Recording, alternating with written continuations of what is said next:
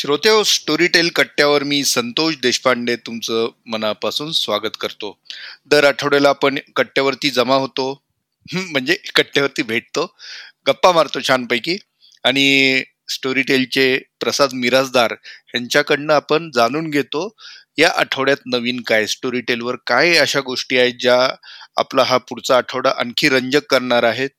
आणि त्यासाठी पुन्हा एकदा आज आपण भेटतो आहोत. प्रसाद स्वागत. नमस्कार प्रसाद. मागच्या आठवड्यापेक्षा यावेळेस मला थोडंसं रिलॅक्स वाटतं आहे. मागच्या वेळेस जरासं टेन्शन मध्ये होतो आपण, नाही म्हटलं तरी, पण थोडंसं आता जो काही संसर्गाचा प्रभाव आहे तो किंचित ओसरलेला दिसतो आहे आणि थोडंसं आपण आता नक्कीच रिलॅक्स आहोत मागच्या आठवड्यापेक्षा, असं मला वाटतं. तुला काय वाटतं? हा, महाराष्ट्रात तरी आपल्याला विशेषतः पुणे मुंबईमध्ये जी आकडेवारी होती ती कमी होताना दिसते आहे आणि त्याचा एक थोडासा ताण आपल्या सगळ्यांच्याच मनावरती थोडा कमी झालेला आहे. पण ग्रामीण गावांमध्ये, ग्रामीण भागात, भारतामध्ये सुद्धा बऱ्याच ठिकाणी वाढतो आहे. तर ही लाट आहे, त्यामुळे त्याचं पीक कदाचित आपल्या इथे येऊन गेला असेल तर खूप छान गोष्ट आहे. पण तिसऱ्या लाटेचं पण आता सावट बोललं जात आहे, त्यामुळे हे संकट आता किती काळ चालणार या सगळ्याबद्दल आपल्याला सावध राहावं लागणार, काळजी घ्यावी लागणार, पण घाबरायची गरज नाही, नाही का? हो, प्रश्नच नाही. आणि शेवटी कसं आहे की काळ हेच त्याच्यावरचं उत्तर आहे.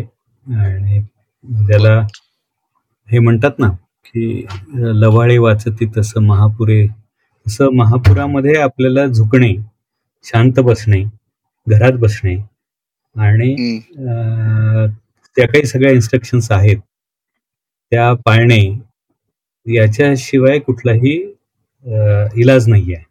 त्यामुळे बरोबर आपण त्या लवाळ्यांकडनं शिकून त्याप्रमाणे झुकलं पाहिजे निसर्गासमोर, एवढंच मला वाटतं. अगदीच अगदी. आणि आपला मागच्या आठवड्यामध्ये आपण ते डॉक्टरांचा पॉडकास्ट रिलीज केला होता पहा, डॉक्टर स्वप्नील कुलकर्णींचा, आपल्या कट्ट्यावरती. आणि त्याच्यातनं करोनाविषयी खूप गोष्टी त्यांनी खूप सोप्या साध्या शब्दांमध्ये आपल्या श्रोत्यांना त्या गोष्टींची त्या गोष्टीचा उलगडा करून दाखवला होता आणि त्याला प्रचंड प्रतिसाद मिळाला, कारण आपण प्रश्न मागवले होते आणि डॉक्टरांनी खूप छान पद्धतीने त्यांची उत्तरं दिली. आणि आजही मला अनेक जण आवर्जून सांगतात की आपला तो पॉडकास्ट खूप छान झाला होता.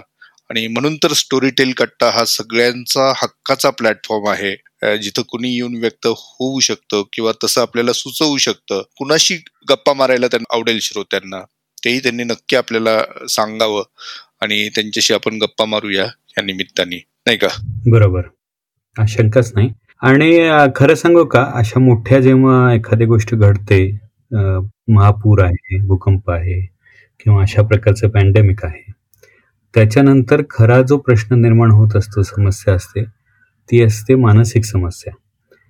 आणि याच्यामध्ये खंबीर राहणं, त्यातनं बाहेर पडण्यासाठी पुन्हा उभारी धरणं मनाची, ही खूप गरजेची आहे. त्या दृष्टिकोनातनंही आपण आता बऱ्याच गोष्टी करतो आहोत. जसे का मागच्या वेळेला आपण डॉक्टरांशी गप्पा मारल्या, तसं पुढच्या काळामध्ये आपण मानसशास्त्रज्ञांशी किंवा यांच्याशी गप्पा मारू. आपल्या स्टोरीटेलवर पण खूप पुस्तकं उपलब्ध आहेत, रिलॅक्सेशन मेथड उपलब्ध आहेत. तर या सगळ्यांचा वापर करून मन शांत ठेवण्याकरता आपल्याला जरूर प्रयत्न केले पाहिजेत. आणि माझं तर मी अनेक डॉक्टरांचं असं मत आहे की हा जे काही गेलेली मंडळी आहेत ती बरीचशी ही जी सकारात्मक विचार करणारी होते ते सर्वाईव्ह झाले, जे घाबरले, जे नकारात्मक विचार करत होते ते बळी पडले, असंही चित्र आपल्याला दिसतंय. म्हणजे त्यातलं घाबरणं हा खूप मोठा, कारण ते तुमची इम्युनिटी सिस्टीम जी आहे ती डाऊन करते. तर त्याच्यामुळेच आनंदी राहायचं कसं हे आपल्याला शिकायला पाहिजे. आणि त्यासाठी म्हणून आपण वाचलं पाहिजे, ऐकलं पाहिजे, चांगल्या गोष्टी पाहिल्या पाहिजेत, जाणीवपूर्वक आपलं मन जे आहे ते या सगळ्या गोष्टींमध्ये रमवलं पाहिजे. मन करारे प्रसन्न करून छान पुस्तकांचे श्रवण. तर आता हे श्रवण कसं करायचं आणि त्यासाठी काय आहे आपल्याकडे या आठवड्यात, प्रसाद सांग. हो, या आठवड्यामध्ये आता एक जी सुरुवात होणार आहे, आज शनिवार आहे, तर आज जो पॉडकास्ट येणार आहे तो फार इंटरेस्टिंग आहे. बऱ्याच जणांना आपल्याकडचं स्टोरीटेलवरचं नितीन थोरातचं लिखाण खूप आवडतं ते ग्रामीण वाजाचं आहे आणि त्याने अनेक मालिका लिहिल्या आहेत आणि त्याचं निरीक्षण खूप बारीक आहे. तो अनेकदा कॉलम पण सकाळमध्ये वगैरे लिहायचा. त्या सगळ्या व्हॉट्सअपवर तर त्याच्या त्या सगळे लेख किंवा हे खूपच फिरतात कारण त्याची जे विशिष्ट हातोटी आहे शैली आहे आणि ते ग्रामीण बाजाची ते एक वेगळ्या त्याची लकब आहे. हा लकब आहे अगदी अगदी अगदी. तर त्याचा नितीन थोरात लई जोरात नावाने पॉडकास्ट आपण आता करतोय आणि तो या सगळ्या याच्यामध्ये वरती कॉमेंट करतोय आणि त्याचं म्हणणं काय आहे की टुकार तत्वज्ञान पाजळत साजूकपणाने आव आणण्याची हौस आपल्याला अजिबात नाही. हाय ते जगायचं, वाटेल तर हसायचं, नाहीतर ढसाढसा रडायचं, डोक्याला उगा शॉट लावून नाही घ्यायचा आणि तेच फक्त टाइमपास टाइमपास आणि टाइमपास असणारं असं नितीन थोरात लई जोरात तो घेऊन येतोय. आजपासून सुरुवात होतीये तर जरूर ऐका, हसा छानपैकी, म्हणजे काय मजा करा. दर आठवड्याला ते येणार आहे त्याच्यामुळे हा पॉप्युलर होईल असं वाटतंय.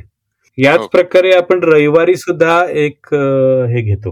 hmm. दर रविवारी एक वेगळं शैलीचं व्यक्तिचित्र आपण प्रकाशित करतोय सध्या रघुवीर कुलकर्णी यांचं.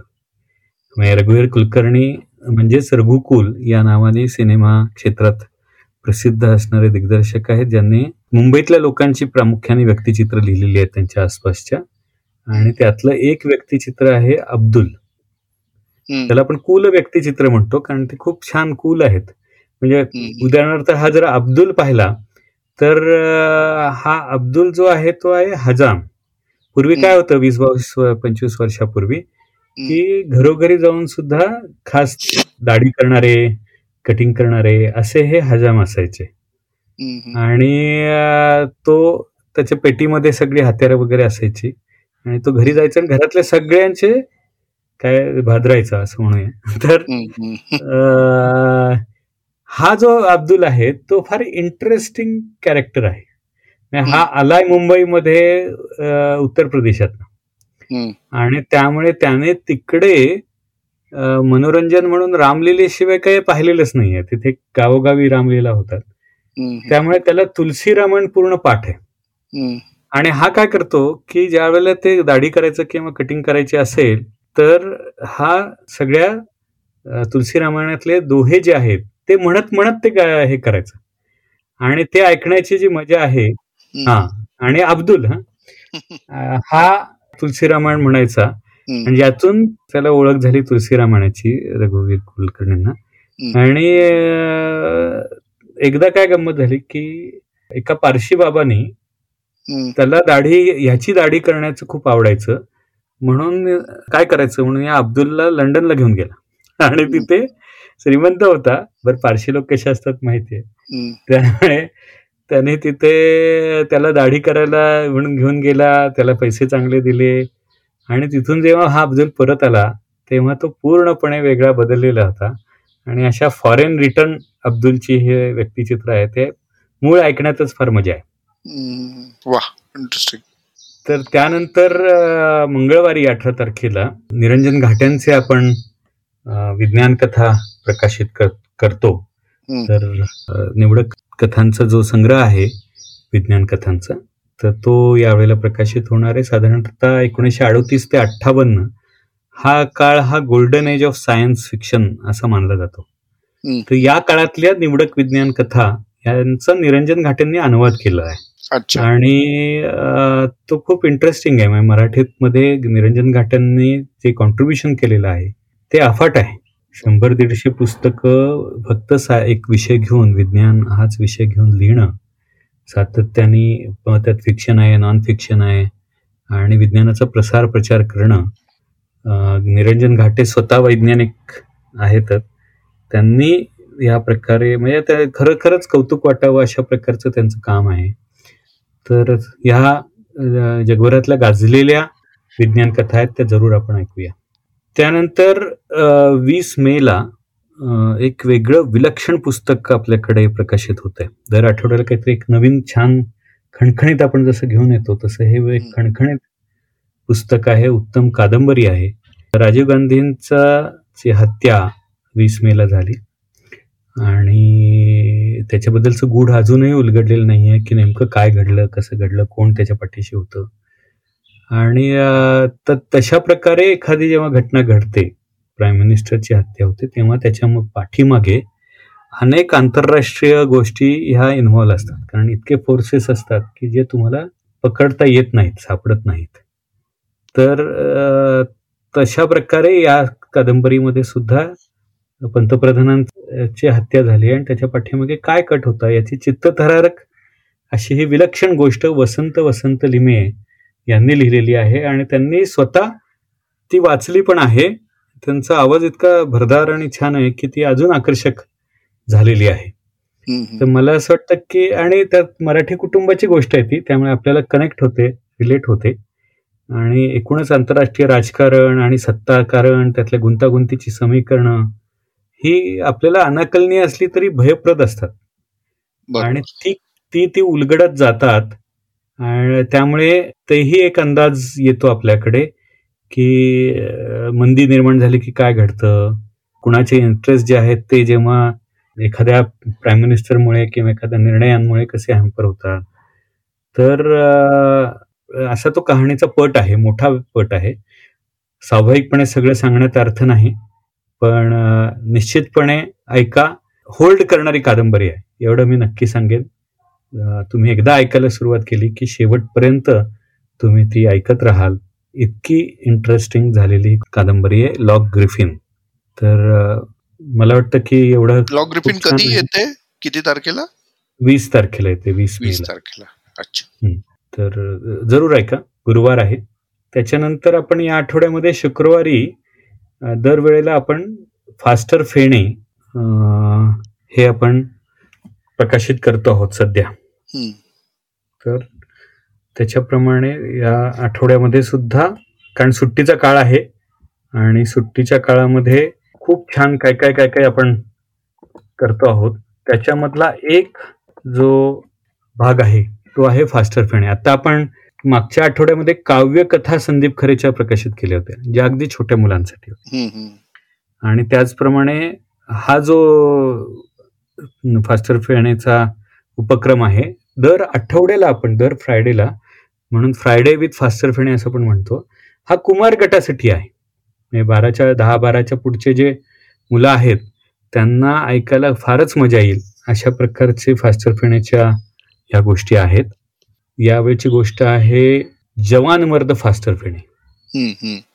म्हणजे हा जुना काळ जरी असला तरी ऐकायला मजा येते. म्हणजे त्या काळात जसं युद्ध होत होतं, भारत पाकिस्तान असेल, भारत चीन असेल, आणि त्या युद्धांमध्ये फास्टर फेणे कसा त्यांनी हा आणि वेगवेगळे गमतीशीर साहस करतो, याची फार इंटरेस्टिंग गोष्टी आहेत. तर या प्रकारे आपण फास्टर फेणे हा दर शुक्रवारी, फ्रायडे विथ फास्टर फेणे खूप इंटरेस्टिंग होऊ शकेल. दर आठवड्यात ज्या प्रकारे आपण काही गोष्टी प्रकाशित करतो आहोत, त्याच्यामध्ये रत्नाकर मतकरींच्या एकांकिका आपण दर आठवड्याला प्रकाशित करतो. आणि त्यामध्ये यावेळेला सदूची गोष्ट ही एकांकिका गुरुवारी प्रकाशित होणार आहे. तर तीही ऐकण्याजोगी आहे. आणि मतकरींच्या एकांकिका प्रथमच येत असतील ना ऑडिओमध्ये अशा अशा पद्धतीने? हो हो, एकांकिका ऑडिओमध्ये आणण्याचा मला वाटतं प्रयोग आपल्या इथेच पहिल्यांदा होत असेल.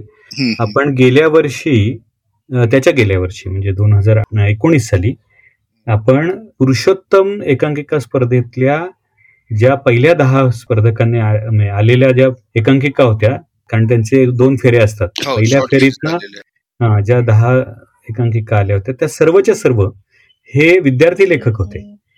आणि त्या लेखकांना आपण प्रोत्साहन देऊन त्यांचं ऑडिओमध्ये सगळी जे पात्र होती तीही विद्यार्थीच होती, त्यांनी त्या वाचल्या होत्या आणि त्या आपण पहिल्यांदा प्रकाशित केल्या होत्या. यावर्षी पण, मागचं वर्ष आणि हे वर्ष, हे कोविडमुळे आपण ते करू शकलो नाही, त्या स्पर्धाही झाल्या नाहीत. पण यावर्षी काही वेगळा विचार करणार आहोत आपण, कारण हा एक वेगळा फॉर्म आहे. त्याच्यामुळे खास ऑडिओसाठी जर त्यांना काही करता आलं विद्यार्थ्यांना, तर तोही आपण प्रयत्न करू. अर्थात हे कोविडचं संकट किती काळ चालतंय त्याच्यावर खूप अवलंबून आहे. अजून शाळा कॉलेजेस सुरू नाही झालेली, त्यामुळे जसं हे संपेल तसं आपण, पण एकांकिका असतील, नाटकं असतील, या सगळ्या फॉर्म्सना आपण नेहमीच प्रोत्साहन देतो, तसा हा एक प्रयत्न आहे. या प्रकारे हा आठवडा नेहमीप्रमाणेच भरगच्च असणार आहे.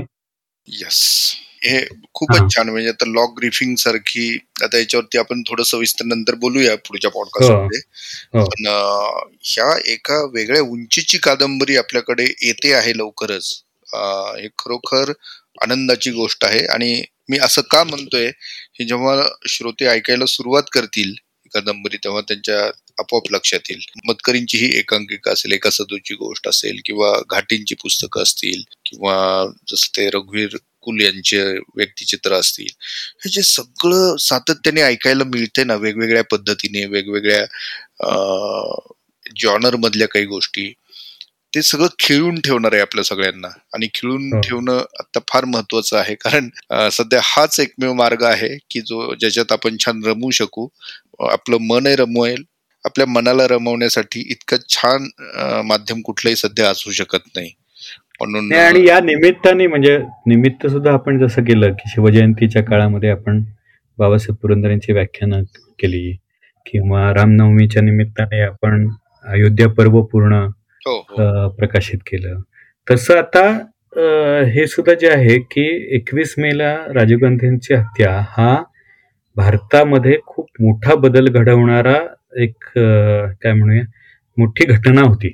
बरोबर. आणि तर त्याची ही आठवण आहे. म्हणजे वीस तारखेला जरी आपण त्याच्या बॅकग्राऊंडला जर तशाच पटावरती उलगडणारी कादंबरी असेल तर ते विलक्षण योगायोग आहे.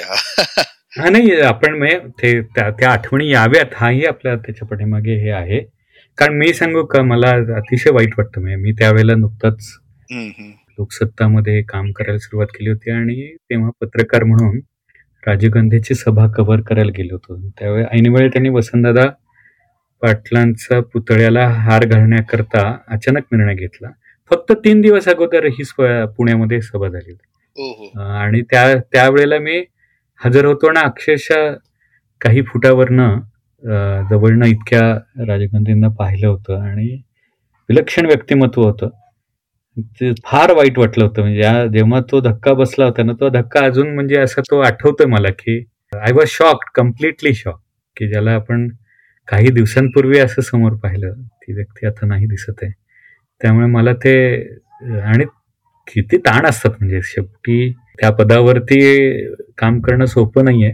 जगभरातले सगळे ताण घेऊन ह्या प्रकारची मंडळी वावरत असतात. तर विलक्षण आहे कादंबरी, त्याची आठवण नक्की येईल. तर असं असं खूप काही ऐकायला मिळणार आहे. आणि म्हणूनच आता आपल्या ह्या गप्पा संपल्यानंतर आपल्या ठेवणीतल्या गप्पांची एक मैफल आपण आता परत सादर करतो आहोत. विषय आहे सगळ्यांचे आवडते लेखक सुहास शिरवळकर, अर्थात सुशी. हा, सुशी म्हणून जे त्यांचे लोकप्रिय म्हणजे जे फॅन आहेत ना, ते सगळे त्यांना सुशी म्हणतात, सुशीच म्हणतात. हा तर अशा सगळ्या सुशील फॅन्सला आवडेल असा हा कार्यक्रम नक्कीच आता सगळ्यांसाठी आपण खुला करतो आहोत. याच्यामध्ये स्टोरीटेल इंडियाचे व्यवस्थापक योगेश दशरथ सुहास शिरवळकरांचे चिरंजीव आणि अनेक पुस्तकांसाठी संपादनाचं कार्य करणारे सम्राट शिरवळकर, सुशींचे दोन अत्यंत फॅन, जबरदस्त फॅन असणारे दोघ जण, रमा नाडगौडा आणि अजिंक्य विश्वास, अशा चौघांच्या या गप्पांची ही जी मैफल आहे ती ऐकायला बिलकुल चुकू नका. कारण तुमचे सुशी, आमचे सुशी नेमके कसे होते, त्यांची पुस्तकं, त्यांची खासियत, हे सगळं गप्पांच्या ओघातून इतकं छान पद्धतीने फुलून आलेलं आहे. तर तो फुलोर आजचा तुमचा पूर्ण थकवा दूर करेल आणि एका वेगळ्याच दुनियेत तुम्ही रमाल. तर त्याचा तुम्ही जरूर आस्वाद घ्या. काय प्रसाद? अगदी. आणखी एक मला सांगायचं म्हणजे सुहास शिरवळकरांची बहुतेक सर्व गाजलेली पुस्तकं, त्यांच्या कथा या स्टोरीटेल ॲपवर उपलब्ध आहेत. त्यामुळे ही चर्चा ऐकल्यानंतर तुम्हाला नक्की त्यातल्या कुठल्या कादंबऱ्या ऐकायच्या, का त्या उत्तम आहेत, याचे एक वेगळा दृष्टिकोन. हा, प्रत्येक कादंबरीचं सौंदर्य स्थान किंवा त्याचं बलस्थान किंवा त्याच्यात दडलेल्या गोष्टी किंवा ज्यांची आपल्याला माहिती नाही अशाही काही गोष्टी याच्यातनं या गप्पांमधून कदाचित आपल्याला समजतील, नाही का? अगदी अगदी. यस. तर श्रोते, आता आम्ही आपला निरोप घेतो. आता आपण ऐका बेस्ट ऑफ सुशी.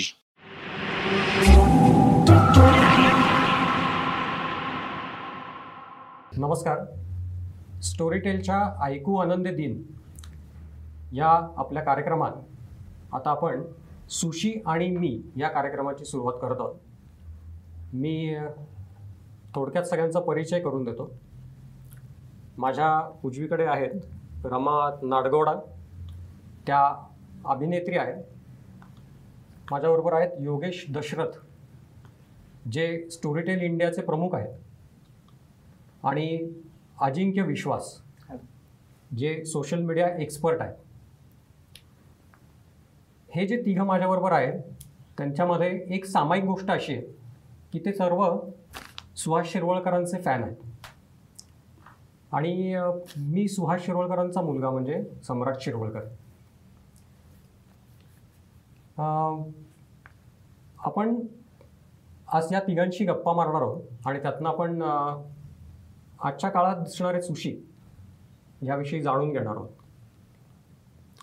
माझा पहिला प्रश्न असा असेल तुम्हा तिघांसाठी की सुहास शिरवळकरांची पुस्तकातनं ओळख तुमची कधी झाली हे तुम्हाला आठवतंय का? अगदी नीट आठवतंय.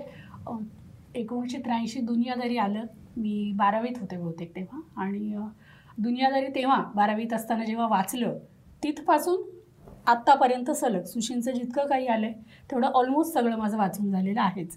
So that was the catching point की तिथून एकदा काय म्हणू आपण हुक झाल्यासारखं झालं की एक दुनियादारी वाचली आणि इट वॉज की नाही आवडून गेलंच ते. म्हणजे कदाचित ते माझ्या वयोगटातल्या मुलांसाठीच होतं किंवा तो वयोगट धरून ती कादंबरी लिहिलेली गेली असल्यामुळे त्यावेळेला ती जी काही प्रचंड आवडून गेली तिथपासून लेखक म्हणून सुशीसुद्धा तितकेच आवडत गेली. मला या प्रश्नाचं उत्तर देणं थोडं अवघड जाईल. म्हणजे मी आत्ता आठवायचा प्रयत्न करत होतो की मी सुशींचं पहिलं पुस्तक कधी वाचलं होतं. म्हणजे मला वाटतं मी वयाच्या अकराव्या बाराव्या वर्षी वाचलं होतं. एकोणीसशे एक्क्याण्णव ब्याण्णव साली असेल की जेव्हा लातूरमध्ये असताना माझ्या आजीसोबत मी लायब्ररीतून पुस्तकं आणायचो आणि माझे लहान मुलांचे पुस्तकं होते पण तिचे मोठ्यांचे होते. आणि ते वाचता वाचता कुठलं पुस्तक पहिलं वाचलं ते मला आठवत नाही, पण मला आठवतं की त्यावेळेस आयदर मंदारचं किंवा आमरचं किंवा दाराचं पुस्तक होतं आणि त्याच हिरोची तुम्हाला खूप आवड असते. आणि त्या काळामध्ये एक्क्याण्णव ब्याण्णव साली कार्टून नेटवर्क नव्हतं, दूरदर्शनवर मला वाटतं तेव्हा शक्तिमान पण असंच नव्हतं. एक दोन तीन चार किंवा काय तसेच थोडेसे हिरोज होते. आणि मग ते सुशींचं एक पुस्तक वाचलं आणि मग त्याच्यानंतर त्याच सेम हिरोचं दुसरं पुस्तक. खूप ऑर्गॅनिकली झालं ते. मे बी त्याच्यामुळे पहिलं पुस्तक नाही आठवत, पण मे बी अकराव्या बाराव्या वर्षी मी चालू केलं सुशींना वाचायला आणि तेराव्या चौदाव्या वर्षापर्यंत मग मात्र सुशींचे पुस्तकं हुडकून हुडकून वाचायला चालू केलं होतं की आता कुठलं पुस्तक वाचायचं आहे. मागची ती लिस्ट असायची पुस्तकावर मागं की सुशींचे कुठले पुस्तकं छापलेत, मग यातले किती झाले ते टिक करायचे, किती उरलेत मग ते हुडकायचे लायब्ररीमध्ये जाऊन. आणि त्यावेळेस लायब्ररीवाले अलाव करायचे आतमध्ये जायला. तू मुळात म्हणजे ग्रामीण भागात मला सांग, त्या ठिकाणी लायब्ररीची स्थिती कशी होती? म्हणजे तिथे अवेलेबिलिटी होती? जरी कळमचा असलो तरी मी राहायला लातूरला होतो. म्हणजे बालवाडी के जी पासूनच घरच्यांनी चांगली शाळा म्हणून लातूरला ठेवलं होतं. आणि लातूरला बलबीम वाचनालय होतं आमच्या घराच्या बाजूला, तर ते आमच्या आजीचं वाचनालय होतं. तिच्यासोबत जात जात मग तेच म्हणजे माझं पहिलं वाचनालय झालं की जिथं चार पाच वर्ष रोज संध्याकाळी पाच वाजता शाळेतून आलं की जायचं, दोन पुस्तकं बदलून आणायचे आणि सात साडेसात पर्यंत जेवणापर्यंत रोज दोन पुस्तकं वाचायची. अगदी समजून घेण्यासाठी. अजिंक्य, मला वाटतं तू खूपच म्हणजे प्रायमरी स्कूलमध्ये असतानाच वाचायला सुरुवात केलीस ना? दुसरीत असल्यापासून. म्हणजे मी आई वडिलांबरोबर जेव्हा म्हणजे आई नाही आईबरोबर जात होतो लायब्ररीत, तेव्हा वडिलांसाठी पुस्तकं बदलायची. त्यांना रहस्यकथा वाचायची आवड होती, तर वेगवेगळ्या लेखकांची पुस्तकं. तर मग त्यात गुरुनाथ नाईक असतील, शरदचंद्र वाळिंबे असतील, सुहास शिरवळकर असतील, तर त्यांनी मला सांगितलं होतं की हा नायक दिसला तर हे पुस्तक घ्यायचं. तर त्या ह्याच्यात माझे पानं चालणं व्हायचं. जसं दारा बुलनच्या कथा त्यांच्याकडे होत्या आणि त्या सुरुवातीच्या काळात म्हणजे त्र्याहत्तर ते एकोणऐंशीच्या काळात ज्या छोट्या छोट्या यायच्या रहस्यकथा त्या होत्या. पिवळी पानं पडलेली असायची त्याची, आतमध्ये कधी कवर असायचं नसायचं, तर ती निवडता निवडता मी त्या वाचू लागलो होतो. पहिली कुठली वाचली असं मला सांगता येत नाही, पण दारा बुलन त्यावेळेस तर आवडताच होता, कारण का त्यात मला वाटतं असं वेगळं काही नव्हतं जे मुलांना आवडेल, की ही मॅन टाईप होता तो आणि चांगला वागायचा, त्याच्यात असं काही अश्लील असं काहीच नव्हतं त्यावेळेस. त्यामुळं तो सगळ्यात पहिल्यांदा कॅच झालेला तो आणि मंदार पटवर्धन, आणि त्यानंतर मग बाकीच्यांची ओळख होत गेली. म्हणजे शिरवळकर वाचताना मी सामाजिक कडे वळायचं कारण म्हणजे त्यांचं पुस्तक मी रहस्यकथा समजून मी जाई वाचायला घेतलं होतं, त्यामुळे मग मी पुढे सामाजिक वाचू लागलो.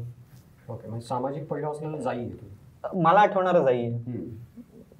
आणि तू मग तू रहस्यकथांकडनं पुढे त्याच फ्लोनी वाचत गेलास का मध्ये गॅप गेली आणि मग इंट्रोड्यूस झालं तुला परत? नाही, मी बाकीची वाचायचं म्हटलं ना, माझं माझ्या आजीचं आमचं ठरलं होतं की एक पुस्तक तिनं घ्यायचं आणि एक मी घ्यायचं. तर मी नॉर्मली रहस्य कथा घ्यायचो, जसं हा म्हणला तसंच वाळिंबे, नाईक, बाबा कदम, सुहास शिरवळकर, तसे ते तर थोडे याच्यावर जातात. आमची आजी कुमुदबाई रांगणेकर, योगिनी जोगळेकर घ्यायची, त्यामुळे एक पुस्तक वाचून झालं की दुसरं म्हणून मग मी ते पण पुस्तक वाचायचं. त्याच्यामुळे मी सामाजिक पुस्तकं खूप आधी वाचायला चालू केलं. सगळ्यांना एक प्रश्न असा कॉमन असेल की शिरवळकरांचे जे मानसपुत्र आहेत त्याच्यामधलं एक कॅरेक्टर तुम्हाला आवडणारं आणि कादंबऱ्या ज्या आहेत त्या कादंबऱ्यांमधली आवडती कादंबरी किंवा त्यात लेखकाला आवडलेलं कॅरेक्टर, याविषयी एक एक मिनटं तुम्ही बोलावं. सुरुवात आपण अजिंक्यकडनं करूयात आता. ठीक. आता आवडतं कॅरेक्टर म्हणायचं झालं तर त्यांचे तसेच मानसपुत्र चार म्हटले जातात, आहेत पाच, कारण का त्यांनी नंतरच्या पण तीन लिहिल्या होत्या. तर मंदार पटवर्धन, नंतर दारा बुलन, अमर विश्वास आणि फिरोज इराणी, आणि त्यानंतरचं शेवटचं जे आहे ते म्हणजे राजव राजवर्धन जयवर्धन राजेश्वरी. त्यातला सगळ्यात आवडणारा फिरोजच होता, कारण तो फारसा जवळचा वाटतो. तो नंतर डेव्हलप केला गेला असेल, त्यातून लोकांच्या काही रिॲक्शन्स होत्या, कारण का प्रत्येकाला प्रत्येक जण हुशार होता. त्यातले आधीचे जे कोण नायक आहेत ते हुशार आहेत, ताकदवान आहेत, आणि एकतर वकीलच आहे प्रतिथा यश, जो कधी केस हरलेला नाहीये. त्यापेक्षा हा खूप कॉमन आहे, कारण हा चुका देखील करतो, हा फसतो देखील, त्यातून बाहेर पडायचा प्रयत्न करतो, नाही जमलं तर प्रयत्न पण त्यावेळेस सोडून देतो, नंतर त्याचा फायदा घेतो. एक ह्युमन नेचर म्हणून तो सगळ्यात जवळचा वाटणार आहे. त्यांची मला सगळ्यात आवडणारी कादंबरी म्हणायची झाली तर मी जाई, अजूनही जाईच म्हणू शकतो. पण शिरवळकर वाचायला सुरुवात करणं हा जो काही आहे माझ्या आयुष्यातला जो टप्पा आला तो म्हणजे मी नववीत असताना माझ्या हातात सनसनाटी लागली होती आणि त्यात शेवटची काही पानं नव्हती, त्यामुळे मी शिरवळकरांची पुस्तकं शोधत गेलो की ते पुस्तक मिळेल मला, कारण का लायब्ररीत कदाचित एखाद दुसरी कॉपी एक्स्ट्रा असायची. आणि मी त्यावेळेस तीन चार लायब्ररीज लावल्या होत्या, म्हणजे माझ्याकडे शासकीय ग्रंथालयाचं पण होतं, घरगुती लायब्ररी पण होती, मित्राची लायब्ररी, अशा सगळ्या ठिकाणी मी ती शोधत होतो. तर ती नाही मिळाली, पण त्यासोबत ज्या मिळत गेल्या, जसं एक पुस्तक होतं त्यांचं पंचवीसावं, की त्यात त्यांनी आधीचे जे काही पुस्तकांचे उतारे होते ते केले होते, आणि त्या थ्रू त्यांना त्या पुस्तकांची आवड लोकांना निर्माण होईल असं वाटलं होतं. माझ्या बाबतीत तर ते खरं झालं, कारण का त्यातली नावं वाचून चौदा पुस्तकांची नावं होती आणि ते एकूण एक पुस्तकं मिळवायचा मी प्रयत्न केला. मी त्यांचं सगळ्यात शेवटी म्हणजे त्यांना भेटून झाल्यानंतर मी दुनियादारी वाचलेले, म्हणजे दुनियादारीचा इम्पॅक्ट माझ्यावरती सगळ्यात शेवटी आहे. मी दुनियादारीमुळे त्यांच्या प्रेमात कधीच पडलेलं नाहीये. मगाशी याचा जो उल्लेख केला असला फिरोज इराणीचा, म्हणजे बॅरिस्टर अमर विश्वास जो आहे तोच रातो का राजा बनायचा. हो हां, तर हे शिरवळकरांना स्वतःलाच खटकत होतं, म्हणजे तो वकील आहे, त्याला सगळी वकिली माहिती आहे, त्याला कायदा माहिती आहे. तसं कायदा माहिती असलेला माणूस रात्री गुपचूप काळे कपडे घालून काहीतरी ॲडव्हेंचर करतो, हे त्यांना स्वतःलाच मनाला ॲक्च्युली खात होतं, आणि त्यातनं फिरोज इराणीचा जन्म झाला. ते अमर आणि फिरोज हे त्यामुळे वेगळे झाले. त्यांनी चॅलेंजच्या प्रस्तावनेत ते लिहून ठेवलेलं आहे. चॅलेंजची जी दुसरी आवृत्ती आली होती, म्हणजे एकत्रित प्रथम आवृत्ती येऊन नंतर जी आवृत्ती आली होती चॅलेंजमध्ये, तर त्यांनी ते लिहून ठेवलं होतं. चॅलेंज नाही, सॉरी, थराट. तर त्यांचं असं म्हणणं होतं की हा भांडणार का, याच्याकडे सगळंच नॉलेज आहे. आणि ते हळूहळू उतरत गेलं की रातोका राजा त्यांनी तीन चार कथेनंतर बंद केलं आणि ते फिरोजमध्ये आलं, की जो बैदूल वापरतो फिरोज, तर तो बैदूल जवळपास रात्रीची जी लढाई होती तो मास्क घालून करायचा, तर याला मास्क न घालता ती करायची. त्यांनी हे केली. आणखी आपल्या रहस्यकथांकडनं थोडं आपण कादंबरीकडे जाऊयात, आणि मला असं विचारायला आवडेल तुम्हाला, म्हणजे असं अवघड असतं पण एक नाव सांगायचं झालं ज्यातनी ज्या कादंबरीने तुमच्या आयुष्यावर खरोखरच काही परिणाम केला, असं एक नाव सांगायचं झालं तर कुठलं सांगाल तुम्ही? जाई. कारण का मी माझ्या नकळत वाढत्या वयामध्ये ती वाचली होती. सहावी सातवी वय माझं म्हणजे बारा तेरा वर्षाचा असेल मी हार्डली. तर त्यावेळेस जो परिणाम झाला की आपण काहीतरी चांगलं घ्यावं की हे कॅरेक्टर कुठेतरी आपल्यासारखं येतं, आपण त्याच्यात चुका टाळाव्यात आणि काहीतरी बनत जावं, ही गोष्ट जेव्हा आपल्याला इम्पॅक्ट करू शकते तर तो प्रभाव मला जाईने दिला. म्हणजे त्यांच्या ह्याच्यात नायक स्खलनशील असतो, त्याला स्वतःच्या काहीतरी उणीवा असतात पण तो ते झाकून ठेवत नाही, तो तो दाखवतो आणि त्या चुक चुकीच्या आहेत हे सुद्धा तो सांगतो आणि ते चांगल्या पद्धतीने सांगतो. हे कुठे ना कुठेतरी शिकण्यासारखं असतं आणि ते मला फार आवडलं होतं. त्यांच्या ज्या काही प्रथम पुरुषी म्हणजे त्यांचा नायक मी बनून येतो त्या जवळपास सगळ्या चांगल्या आहेत, म्हणजे सगळ्याच आवडतील असं कोणाचं नाहीये पण सगळ्यात परिणामकारक जाई. आणि त्यांना जाईसाठी पत्र आली होती की तुम्ही तुम्ही म्हणजे शिरवळकरांनी स्वतः जाईवरती अन्याय केलाय, त्यांनी प्रथम पुरुषी केलं होतं म्हणून. दास्तानमध्ये हो पत्र त्याच प्रकारचे आले. हो फक्त दास्तानमध्ये सुशिंनी केलं म्हणून नाहीये की अन्याय किंवा पुढं काय होतं हा जो सस्पेन्स आहे तोच त्याचा खरा गाभा आहे, पण जाईमध्ये तसं नाहीये. जाईमध्ये एखादं पात्र उठून राहण्यासाठी कोणाला तरी नमतं घ्यावं लागतं, तर तो स्वतःहून स्वतःकडे दोष घेतो, ही सगळ्यात खास गोष्ट आहे त्याची. तो जे काही चुकीचं वागलेलं आहे, जे काही बरोबर वागलेलं आहे, तो लोकांना ठरवायला देतो की तुम्ही ठरवा की मी कसा वागलेलो आहे. आणि त्या अनुषंगाने आलेली पत्र सुद्धा तेच दाखवतात त्यांचं प्रेम. म्हणजे आता शिरवळकरांचं जे पुस्तक आलं पत्रांचं, त्यात मी अशी पत्र वाचलेली आहेत की तुम्ही जाईवरती अन्याय केलेला आहे आणि जाईबद्दल सगळ्यात जास्त पत्र मला दिसली. म्हणजे दुनियादारी आपण म्हणतो, दुनियादारी खालोखाल जाईची पण पत्र मला तेवढीच दिसलेली आहे. पण जाईवर जसं तू म्हणतोस ना की इट्स अ ट्रॅजिक स्टोरी आणि शेवटी तुम्हाला जाणवतं की कुणावर तरी स्ट्रेट फॉरवर्ड अन्याय झाला परिस्थितीमुळे किंवा काय. आणि त्याची भाषा मला स्वतःला खूप छान वाटते, म्हणजे अशी भावनिक भाषा वैशिष्ट्य आहे सुशिंच्या कादंबरीचं. जो जॉनर असेल की म्हणजे रहस्यकथा आहे, सामाजिक आहे किंवा मला स्वतःला त्यांनी लिहिलेल्या हॉरर स्टोरीजसुद्धा आवडतात आणि स्पेसिफिकली त्यांनी लिहिलेल्या वेगवेगळ्या हॉरर स्टोरीजमध्ये अगदी खूप म्हणजे वाचता वाचता तुम्ही जसं गुंगत जाता आणि अगदी एक क्षण येतो की असं अडकतं, तर तिथे एक बारीक विनोद करून ताण हलका करण्याची त्यांना सवय आहे. त्यांच्या बहुतेक पुस्तकांमध्ये ती आहे, तीसुद्धा खूप एक म्हणजे असं फार तुम्हाला घुसमटत नाही वाचताना. आणि अजून वैशिष्ट्य जे मी आता आपण म्हणत होतो की जसा जॉनर आहे तशी त्यांची भाषा बदलली आहे. जी कथा आहे की रहस्यकथा असेल, सामाजिक असेल, हॉरर असेल किंवा सायन्स फिक्शन असेल किंवा अगदी राजा राणी ऐतिहासिक अशी असेल किंवा आता राणी रूपमतीवरची आहे ती आहेत, प्रत्येक ठिकाणी त्या त्या पद्धतीने त्यांची भाषा बदलत गेली. खरं इथं मी माझ्याविषयी म्हणायला गेलो तर मला जे पुस्तकं आवडली ते म्हणजे बरसात चांदण्यांची होतं किंवा झालं गेलं होतं, ज्याला तुम्ही एकदम असे लाईट रोमॅन्सेस म्हणतात, म्हणजे एकदम रॉमकॉम. आणि ते वयात जेव्हा मी वाचले होते की जेव्हा माझं वय म्हणजे चौदा पंधरा सोळा असेल, म्हणजे वय पण योग्य होतं तेच वाचण्याचं आणि आवडण्याचं. असं त्यावेळेस मी सांगता नसतं आलं की त्या पुस्तकांमधून समजा मी काय शिकलो. आज म्हणता येईल की तुम्ही त्यांचे जसं तो म्हणला की जसे त्यांचे हिरो कसे वागतात तसंच ह्या रॉमकॉम्स मध्ये त्यांचे जे हिरोज आहेत ते खूप योग्य प्रकारे रोमॅन्स करतात. म्हणजे तिथं कुणीही मुलीच्या मागं लागत नाही, कुणीही छेडछाड करत गाणे म्हणत मुली पटवायचा प्रयत्न करत नाही. उलट ते जे मुलं असतात ते मुलींना बोलतात, सांगतात, भावना व्यक्त करतात. आणि कुठंतरी मला वाटतं की त्याच्यामुळे समजा मी मुलींशी कसं वागायचो तर तुम्ही तुमच्या पुस्तक तुम्ही कुठून तरी शिकतात. तुम्ही आता माझं नशीब आहे की मी सुशिंच्या पुस्तकातून शिकलो आणि हिंदी सिनेमातून नाही शिकलो.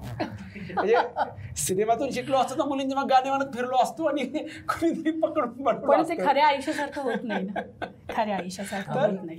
हिला हिच्याकडे येण्याआधी तू बरसात चांदण्यांची विषय काढलायस म्हणून ते काय सांगा मला, बरसात चांदण्यांची आणि नाशिक असं काहीतरी कनेक्शन तुझ्या आयुष्यामधलं जे आहे ते कळत नकळत झालेलं कनेक्शन आहे. पण बरसात तसं माझं बरंच आवडतं पुस्तक आहे आणि त्याची हिरोईन नाशिकची आहे आणि माझी बायको पण नाशिकची आहे. कुठल्या एका पुस्तकाविषयी एक स्पेसिफिक पुस्तक असं पटकन नाही नजरेसमोर येत आहे. मला एक त्यांची पहाटवारा कादंबरी आवडते, ग्रामीण पार्श्वभूमीची आहे, अनाथ नायिका आहे, गावात शिकायला जाते, गावात एक सरपंच आणि ज्याचा पूर्ण पगडा आहे आणि एक फॉरेस्ट ऑफिसर नायक भेटतो. पूर्ण एक सिनेमाची छान पटकथा असावी असं सुंदर कादंबरी आहे ती. आणि टिपिकल लाईट मोडमध्ये आहे, खूप हेवी नाही आहे. पण त्यांच्या आता पहाटवारा का आवडते असं जर मला कोणी म्हणेल तर कदाचित त्यांच्या गाजलेल्या किंवा सर्वोत्तममध्ये ती येतही नसेल, त्यांनी एकंदरीत लिहिल्या आहेत त्यामध्ये सुद्धा.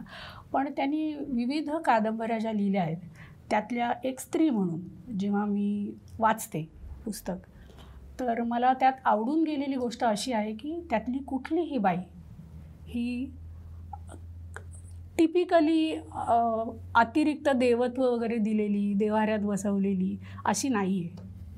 म्हणजे जरुरीपेक्षा जास्त कुठेही त्या बाईने तिचं माणूस पण सोडलेलं नाही. स्वतःला स्त्रीला एक देह आहे, एक मन आहे, काही गरज आहे, नातेसंबंध वेगवेगळे, घरातले, आजूबाजूचे, आई, मुलगी, बहीण, सासू, म्हणून चांगलं काय असू शकतं, वाईट काय असू शकतं, तर ते सगळे कंगोरे त्या व्यक्तीमध्ये खूप नॉर्मल आलेले आहेत. एक माणूस म्हणून माणूस दाखवण्यासाठी म्हणून किंवा हे उजवं किंवा हे डावं असं दाखवण्यासाठी जरुरीपेक्षा कुठलाही सद्गुण किंवा दुर्गुण ठळक केलेला नाही. खूप चांगला मुद्दा आहे बरं का. तुम्ही जे म्हणलात ना त्यांचे बहुतेक हिरोईन्स म्हणजे पहाटवारा मला वाटतं तिचा पहिला सीन जेव्हा ती बसमधून जाते राईट कंडक्टर बरोबर भांडते, तर त्यांचे जे हिरो हिरोईन्स आहेत ते बऱ्यापैकी असे इंडिपेंडेंट आहेत. ते म्हणजे सगळे गोष्टी चुकीच्या जरी झाल्या तरी ते उगत असा दोष देत फिरत नाहीत, ते ॲडॅप्टेबल आहेत, शहाणे आहेत. आणि सामान्यतः आपण जगत असताना काही अनुभव येतो, आपलं चुकतं, आपलं बरोबर असतं, नसतं, आपण अनुभव घेतो, आपण शिकतो, आपण स्वतःच्या चुका समजून किंवा न समजूनही पण बरोबर करत जातो. तर हे हे जे जगणं आहे, ताणेबाणी आहेत, एक्सप्रेशन आहेत, पर्टिक्युलरली घटनाप्रसंग त्यांनी घेतलेत ना किंवा आयुष्यामध्ये जे काय घडतं आहे ते दाखवलेलं आहे. तर प्रत्येक व्यक्ती जे काय आहे ती या व्यक्तीला मान्य आहे की मी चांगली आहे, मी वाईट आहे, बरं आहे, हे नाही आहे, मला हे हवं आहे, हे नको आहे. पण ते जसं आहे तसं सामान्य पातळीवरती आहे. म्हणजे नायक झाला तरी, खलनायक झाला तरी, नायकामध्ये एक थोडा खलनायक आहे हे नायकाला स्वतःलाही मान्य आहे. खलनायकातलं सुद्धा नायकत्व किंवा माणूसपण सुद्धा त्यांनी तितकंच उजळून दाखवलेलं आहे. तर हे व्यक्तिरेखा रंगवण्याचं त्यांचं जे कसब आहे प्रत्येक व्यक्ती, ते त्यांच्या एंटायर लिखाणातनं खूप सातत्याने जाणवत राहतं, जे मला आवडतं म्हणून वारंवार वाचावं असं वाटतं.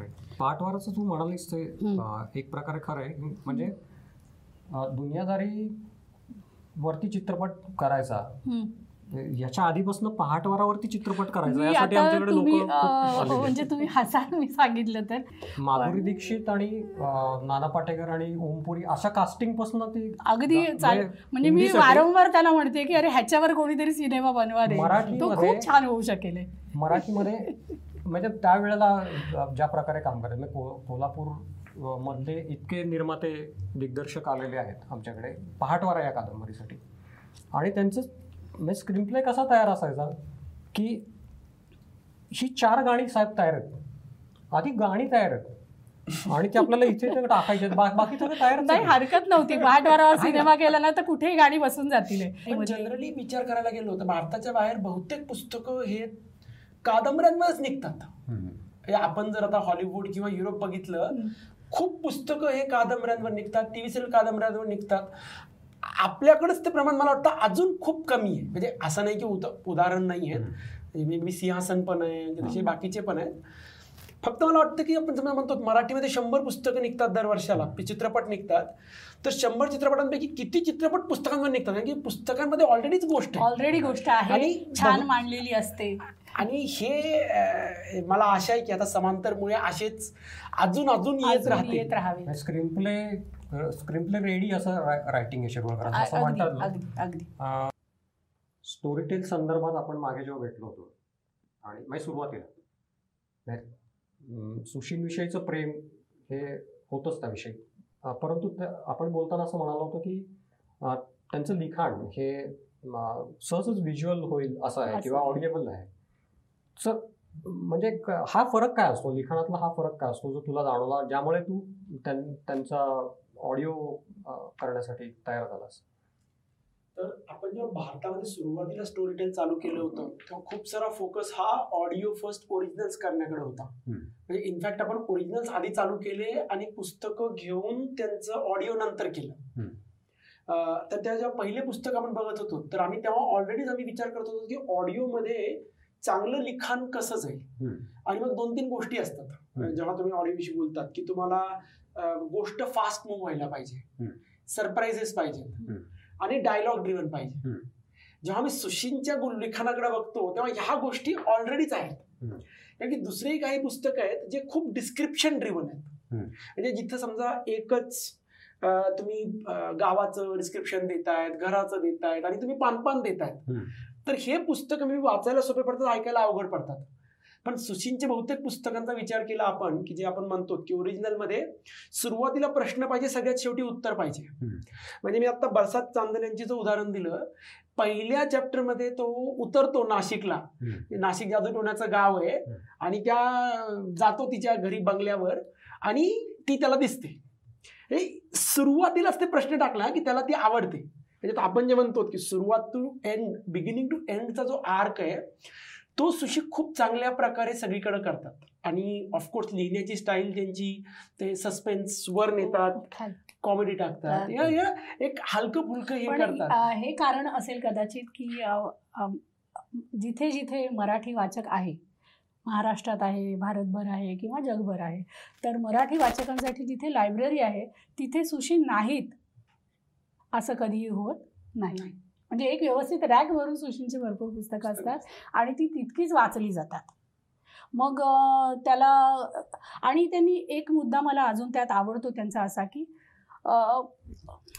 पुस्तकात बसून ओके मला आता काहीतरी सांगायचं आहे, मला उपदेश करायचा आहे, मला चांगलं काहीतरी सांगायचं आहे, मला समाजाला एक वळण देणारे काहीतरी घटना इथे विशद करून सांगायची आहे, अशी भूमिका न घेता सरळ साध्या माणसांच्या जगण्यांमधनं तुमच्याही नकळत तुमच्यापर्यंत, जसं तुम्ही म्हणालात की प्रेम चांगलं कसं करावं किंवा प्रेम करण्याची एक चांगली पद्धत मी माझ्याही नकळत वाचून शिकून गेलो.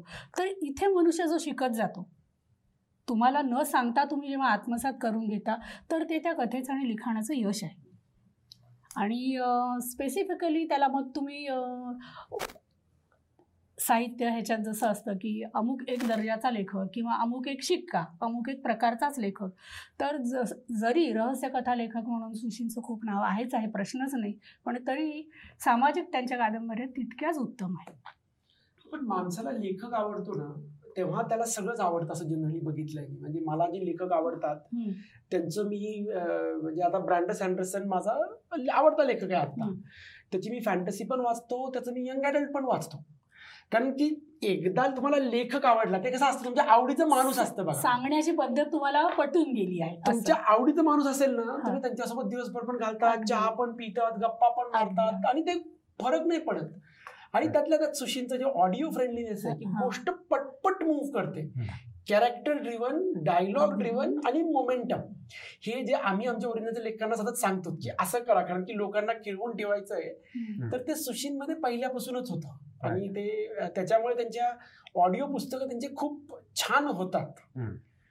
समजा सुशी असतेच आपल्या बरोबर, तर तू त्यांना असा काय नवीन विषय दिला असतास की जो त्यांनी लिहावा असं तुला वाटलं?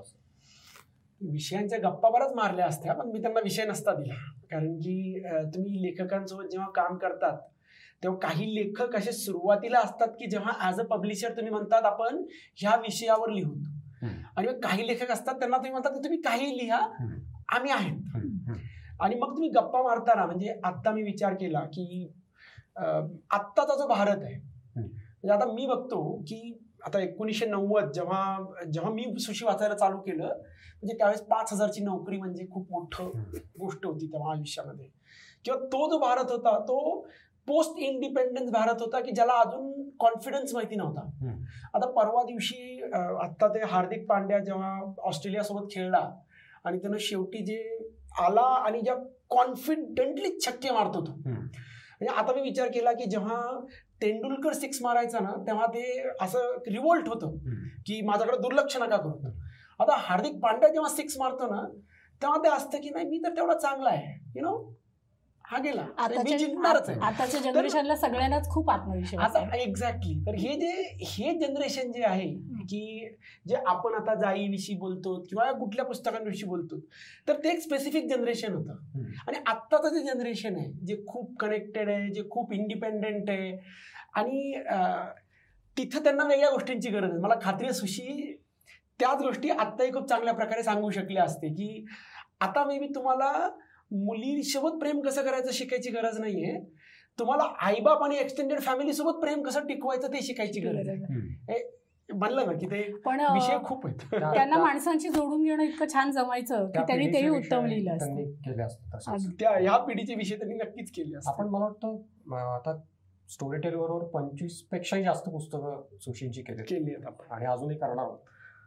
त्यातलं तुला स्वतःला आवडलेलं ऑडिओसाठी असं कुठलं झालंय? आणि मला स्वतः मी त्या रूपमतेच्या प्रोसेसमध्ये होतो आणि तुषार दळवींनी ते फार फॅन्टॅस्टिकच केलेलं आहे. पण तुला स्वतःला कुठलं आवडलं? मला एक तर आवड जातं म्हणजे मला स्वतःला ऑफकोर्स बरसात आवडलं होतं, कारण की ते आपण पहिलं पुस्तक केलं होतं मराठीमध्ये ॲक्वायर्ड ऑडिओ बुक, किंवा भारतामध्येच स्टोरी टेल मधलं पहिलं ॲक्वायर्ड ऑडिओ बुक म्हणजे आपण बरसात केलं असेल. तसंच मला वाटतं की सौरभनच जाता येता खूप छान केले, म्हणजे खूप लाईट लिसन आहे. तुम्ही गाडीत बसा, पुस्तक लावा, दोन अडीच घंट्याचा प्रवास नकळत होऊन जातो. पुन्हा एकदा म्हणजे मी माझी थोडीशी आवड अजून थोडी लाईट पुस्तकांकडेच आहे की जे ऐका आणि आरामात मजा मजा करत जा, असं एक सांगणं अवघड आहे. पण मी ऑफकोर्स मी बरसात किंवा काय त्यांच्यापासून सुरुवात करेन. तुला कुठलं आवडलं अजिंक्य? मला खरं सांगायचं झालं तर रूपमती रूपमती हे सगळ्या अर्थाने पूर्ण पुस्तक आहे. आणि त्यानंतर जर दुसरं सांगायचं झालं तर मी थोडक्यात असं सांगू शकेल, कारण का ती एका ज्या पद्धतीने ती स्टोरी मांडली गेलेली आहे तर ते दोन व्यक्तींचा संवाद आहे आणि त्याच्यामध्ये एक तिसरा व्यक्ती अप्रत्यक्षरित्या आलेला आहे. तर ती ज्या पद्धतीने मांडलेली आहे ती खूप सुरेख मांडलेली आहे. त्यासाठी मला वाटतं तेलंग परी तेलंग आणि गायकवाड, विक्रम गायकवाड यांचे आवाज आहेत आणि त्यांनी खूप छान पद्धतीने केलेला आहे. तो लेखक थोडासा स्वार्थी आणि मायझर, दुसऱ्यांना कमी लेखणारा, हा जो काही पद्धतीने लेखक केलेला आहे आणि त्यांच्या आवाजात तो सूट होतो. आणि परी तेलंगनी त्याची बायको की जिला स्वतःचा नवरा लेखक असून सुद्धा दुसरा लेखक आवडतो, ही ज्या पद्धतीने मांडण्यात आलेली आहे त्या पद्धतीने ती वेगळी ठरते. राईट. रूपमती सगळ्यात नंबर एकला ठेवायची. तुषारने खूपच सुंदर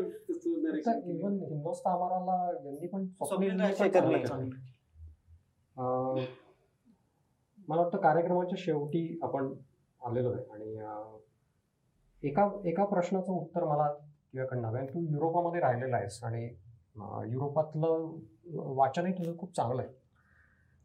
सो आपल्या इथे एक वेगळी एक ट्रेडिशन लिटरेचरमध्ये निर्माण व्हावी असं मला नेहमीच वाटतं की आपलं आपण एखाद्या लेखाकडे बघतो तेव्हा नक्की काय कसं बघत असतो, याची एक काही परंपरा आपल्या इथे अशा खूप रुजलायत असं मला वाटत नाही स्वतःला. समजा युरोपामधल्या लेखकांशी तुलना केली आपण तर तुला शिरवळकर कुठे दिसतात त्याच्यामध्ये, म्हणजे तू त्यांचा वर्ग कसा करू शकशील? आपण जर विचार केला ना तर तुमचे एकतर तुम्ही म्हणतात की लिटररी लेखक आणि पॉप्युलर लेखक असे दोन नॉर्मली वर्ग करतो आपण. आणि मी फरक करायचा म्हणला युरोप आणि भारतामधला तर युरोपमध्ये लिटररी आणि पॉप्युलर लेखकांना मोर ऑर लेस सेम त्यांना गृहीत धरलं जातं. म्हणजे उद्या स्टीफन किंग हा कुठूनही तुमच्या मुराकामीपेक्षा कमी असं कोणी म्हणत नाही, म्हणजे दोघांनाही ते आपल्या आपल्या जागी सेम धरलं जातं.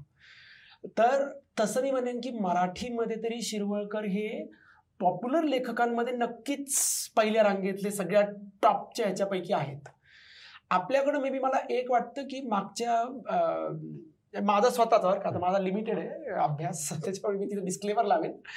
मला वाटतं की जनरली आपल्याकडं पॉप्युलर लेखकांना कुठंतरी हे पॉप्युलर आहेत आणि लिटररी लेखकांना हे लिटररी आहेत, म्हणून थोडं बघण्याचा दृष्टिकोन वेगळा केला जातो असं मला वाटतं. आणि आय थिंक की ते बदलेल आणि ते बदलतं, कारण की शेवटी लोक त्यांना जे पाहिजे ते ऐकतात, जे पाहिजे ते वाचतात. आणि मला वाटतं की चांगला लेखक तुमचा लिटररी लिहू का पॉप्युलर लिहू डझंट रिली मॅटर. तर तिथं मला वाटतं की सुशींचं स्थान म्हणजे आज स्टोरी टेलवर जे आता सबस्क्रायबर आहेत हे तुमचे बहुतेक लोक हे एकोणीसशे नव्वदच्या नंतर जन्मलेले स्टोरी टेलवर आता मेजॉरिटी कारण की यंग आहे आणि हा ऑडियन्स असा आहे की ज्यांनी सुशी एवढे वाचलेले नाही आहेत हे डायरेक्ट ऐकतायत आणि हे ऐकतायत गोष्टी ज्या सेव्हन्टीज एटीज मधल्यात की जेव्हा मोबाईल फोन नव्हते जेव्हा केबल टीव्ही नव्हता जेव्हा काहीच नव्हतं आणि तरी पण जर आपण बघितलं सुशींचे बरेचसे पुस्तकं हे मोस्ट लिसन्स मध्ये असतात स्टोरी टेलवर. तर त्याच्यावरनं मला पुन्हा एकदा जाणवतं की चांगला लेखक आणि चांगली गोष्ट असेल तर लोक न चुकता तेवढ्याच आनंदानं ऐकतात आणि सुशींचं ते जे स्थान आहे की लोकांना सुशींचे पुस्तकं आवडतात जसं अजिंक्य म्हणला तसं मी पण सुशींचे जे पुस्तकं होते एकेकाळी की माझं हे पुस्तक राहिले तर ह्या लायब्ररीत जा त्या लायब्ररीत जा दुकानात जा बघ की मला लिस्ट संपवायची आहे. तसंच माझी खात्री आहे की लोक अजूनही तेच करतील की आम्हाला पस्तीस नाही आम्हाला एक एक करून सगळे पुस्तकं वाचायचे. पॉप्युलर लेखनाला साहित्य मूल्य असत नाही असं काही नाही पण म्हणजे तसं जर असेल तर असं बिलकुलच नसतं. सुशी शोधायला गेले की ते जास्त सापडत जातात आणि अजूनही काहीतरी राहिलंय असंच वाटत जातं. तुम्ही जेव्हा त्यांची रहस्यकथा घेता तेव्हा तुम्ही कादंबरी राहून जाती कादंबरी घेतली रहस्यकथा कादंबरी झाली तरी कथांमधून सुशी वेगळ्या पद्धतीने सापडत जातात. त्यातला नात्यांचा गुंता जो असेल किंवा भावनांचा गुंता असेल आणि हे जरी झालं तरी त्यांचं सदर लेखन आहे व्यक्तिचित्रण त्यांनी केलेलं आहे तो सुद्धा एक वेगळा पैलू. त्याबद्दल सांगायचं म्हणजे पंकज भोसले सारखा लोकसत्ताचा उपसंपादक जो आता रहस्यकथाकारांच्या बाबतीत माहिती मिळवतो त्याला सुद्धा त्या पुस्तकाची कुठे ना कुठेतरी गरज पडते एवढं त्यात त्यांनी माहिती दिलेली आहे त्यांच्या समकालीन व्यक्तींची समकालीन परिस्थितीची आणि आजूबाजूचं जे काही राजकारण चालत होतं जे काही समाजकारण होतं ह्याचं पूर्ण चित्रण त्यांच्या कथा कादंबऱ्या आणि सगळ्या एकूणच लेखण्यात येतं असं मी म्हणू शकेल. आणि कविता धरल्या तर कविता सुद्धा त्यांचा एक वेगळा चिंतनाचा विषय विषय ठरू शकतो एवढ्या त्या सुंदर आहेत फक्त लोकांनी तिकडे पोहोचायची गरज आहे एवढंच आहे. तर मला वाटतं स्टोरीटेलच्या या ऐकू आनंदे या कार्यक्रम आपल्याला नक्की आवडला असेल. सुशी आणि मी या कार्यक्रमात आपण थांबूयात पण आपण सगळेजण स्टोरीटेलवर सुशी नेहमी ऐकत जाऊयात. थँक्यू.